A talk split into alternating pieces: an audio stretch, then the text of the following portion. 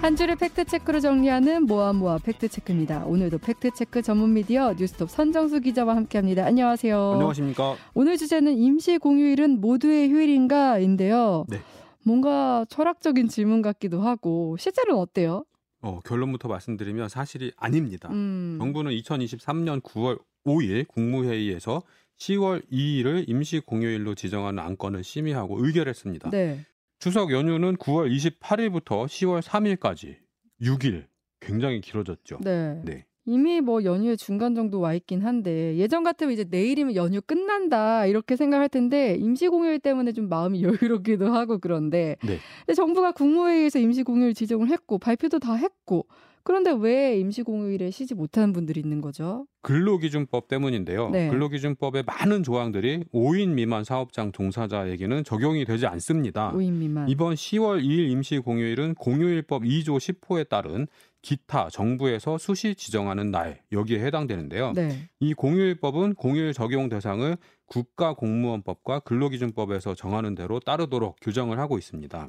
노동자의 휴일을 정하는 근로기준법 55조가 네. 애석하게도 휴일 적용 대상을 상시 5인 이상 근로자를 사용하는 사업장 이렇게 정하고 있- 있기 때문에 아. 어, 4인 미만 사업장 종사자는 이 임시 공휴일의 혜택을 받지 못하는 거죠. 음. 그리고 휴일 근무에 따른 휴일 근로 수당도 받을 수 없고요.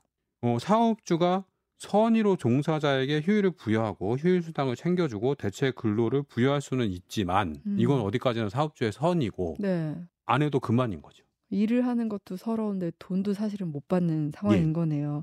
5인 미만 사업장 종사자라고 하면 이제 직원 수가 한 명에서부터 네 명까지 어떻게 보면 소규모 업체인 그렇습니다. 건데 예.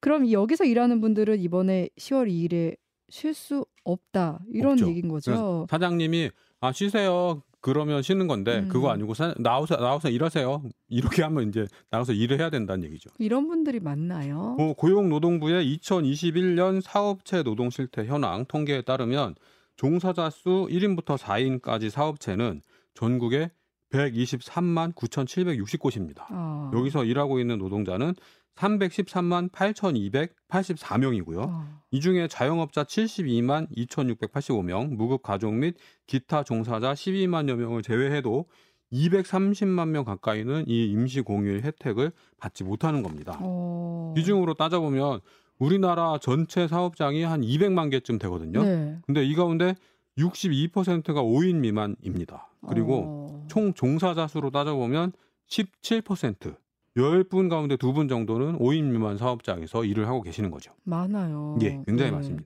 근데 이번 임시공휴일 지정 이후로 정부는 뭐 늘 그렇지만 소비 진작, 내수 예. 활성화 이런 것들을 꼽고 있는데 그만큼 이제 국내에서 여행하거나 쉬면서 소비를 늘려달라 이런 바람일 텐데 근데 여행업이나 숙박업, 요식업 하시는 분들에게는 또 대목이기도 하잖아요. 그렇죠. 근데 이런 사업체들이 영업을 해야 연휴를 보낸 사람들이 돈을 쓸 수 있는 그런 측면도 있을 것 같아요. 네. 뭐 누군가 물 안 묻히고 손에 물 안 묻히고 그쵸. 밥을 먹으려면 음. 누군가는 그 밥을 일을 해야죠. 예, 그렇죠. 네. 근데 정부가 내세운 임시 공휴일 지정 이후에는 국민 휴식권 보장 요런 차원도 있어요. 음. 근데 어, 소규모 사업장에 종사한다고 해서 쉬지 못하게 된다는 거는 국민 휴식권이라는 차원에서 보면은 맞지 않는 거죠. 그렇죠. 근로기준법을 적용받는 5인 이상 사업장 종사자들은 임시 공휴일에 일을 하면 음. 대체 휴일을 받거나 휴일 근로수당을 받아요. 네. 5인 이상은. 음. 근데 이 5인 미만 사업장 종사자들에게는 그림의 떡이죠. 사장님이 아 휴일에 일했으니까 더 챙겨 드릴게요. 음. 이거 좋지만 음. 그렇지 않으면 뭐 어쩔 수 없는 그런 상황인 거죠. 그러니까 확실히 보장받을 수 있는 건 아닌 거잖아요. 네. 그러면 이제 5인 미만 사업장에도 근로기준법을 적용하는 쪽으로 바꾸면 되지 않나 싶은데 사실 이 얘기는 정말 오랜 시간 해온 얘기긴 하잖아요. 그렇습니다. 근로기준법이 1953년도에 제정이 됐고요. 네. 제정 당시에는 15인 이하 사업장은 법 적용 대상이 아니었습니다. 그러다가 15인요 이때는. 예. 네. 1975년 시행령 개정으로 4인 이하 사업장으로 적용 제외 대상이 축소됐고요. 음. 오늘까지 이어지고 있습니다. 1999년부터는 이 근로기준법 일부 조항들이 4인 이하 사업장에도 일부 규정이 적용이 되고 있습니다. 아. 근데 근로기준법을 규모와 상관없이 모든 사업장에 적용해야 한다는 주장은 노동계와 진보 진영에서 꾸준히 제기가 됐습니다. 네. 김영, 김영삼 정부 시절인 1996년 10월 이수성 당시 국무총리가 국회 대정부 질문에서 5인 미만 사업장에 대한 근로기준법과 산재보험법 적용을 검토 중이다. 이렇게 답변을 한 기사가 검색이 됩니다. 아, 굉장히 그런- 오래됐죠. 그러니까요. 그런데도 20년이 넘은 일인데 예. 아직도 5인 미만 사업장에 대해서는 근로기준법이 적용되지 않고 있잖아요. 예. 현행 근로기준법은 상시 근로자 수 5인 이상 사업장에 적용하는 것을 원칙으로 하고 있고 네. 다만 일부 조항에 한해서 5인 미만 사업장에도 적용되게 돼 있는데요. 이런 법규 탓에 이 5인 미만 소규모 사업장 종사자는 상대적으로 불리한 처우에 노출돼 있습니다. 5인 미만 사업장 종사자에게 적용되지 않는 근로기준법 조항은 정당한 사유 없이 해고하지 못한다. 음. 이런 30조 1항을 비롯해서 네. 해고 구제 신청, 퇴직금, 휴업 수당, 근로 시간, 휴일 근로 가산 임금, 유급 휴가 대체, 생리 휴가, 여성 근로자 모성 보호 이런 규정들이 적용이 되지 않고 있습니다. 아, 어떻게 보면은 다 얘기하신 것들이 다 중요한 노동권과 관련된 어. 건데. 예.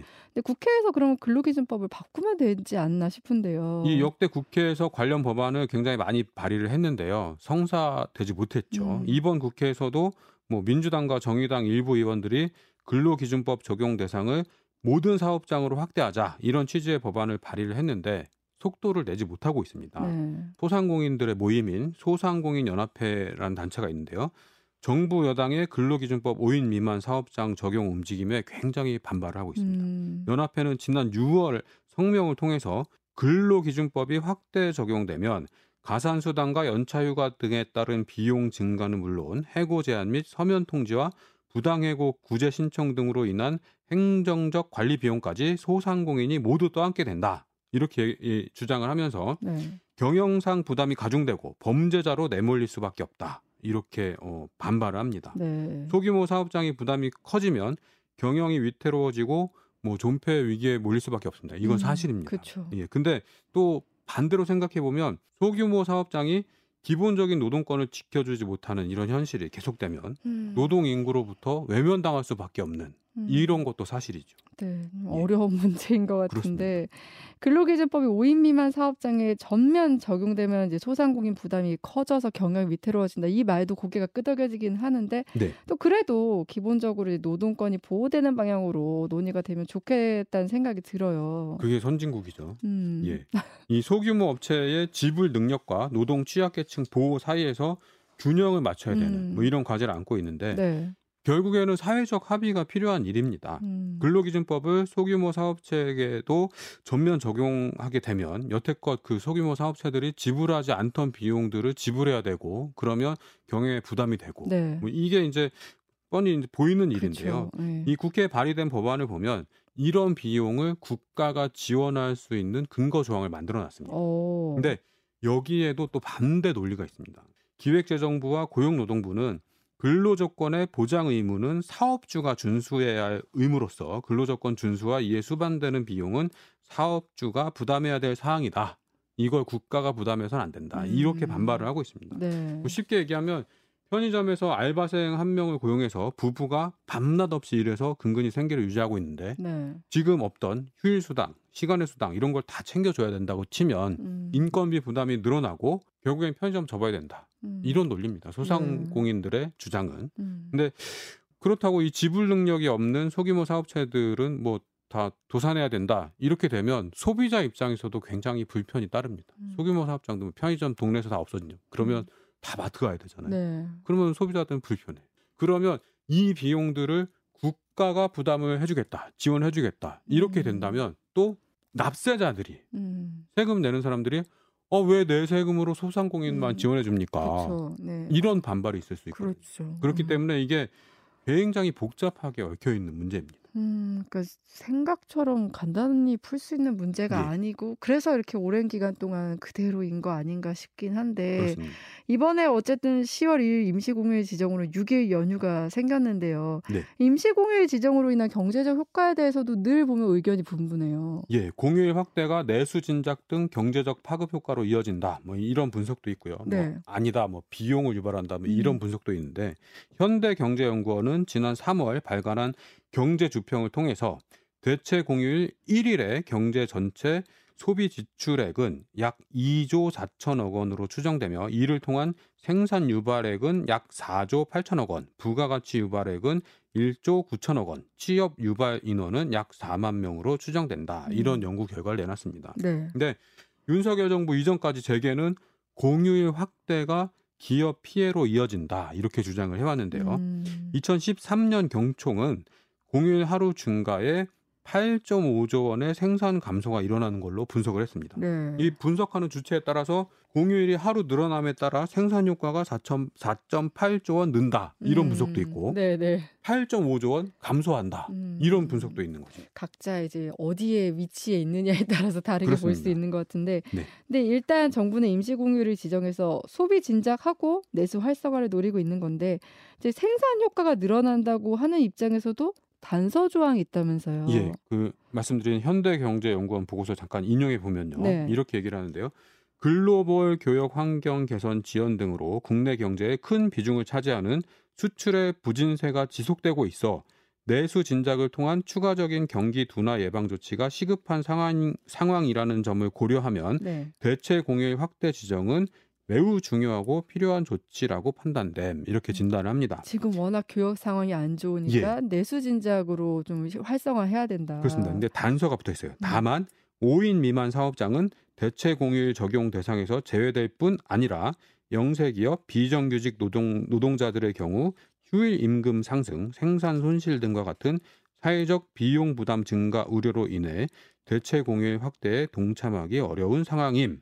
음. 이에 관련 사업장에 대해 정부, 경제단체, 대기업 등의 배려와 제도적 지원 등을 통해 적극적인 동참을 유도할 수 있도록 노력할 필요가 있음. 이렇게 음. 짚었습니다. 결국에는 다 같이 쉴 수 있는 사회가 돼야지 그 효과도 커진다 이 얘기 같네요. 그렇습니다. 네. 모실 분들은 어차피 다 다시는 휴일이라면 그 휴일에 누군가 나와서 이- 일을 해야 된다면 그에 상응하는 음. 휴일 수당, 네. 그러니까 추가적인 플러스 알파를 줘야 된다. 음, 이런 거죠. 음, 그래야 또 내수가 활성화될 수 있고. 예. 네, 지금까지 뉴스톱 선정수 기자였습니다. 오늘도 고맙습니다. 고맙습니다.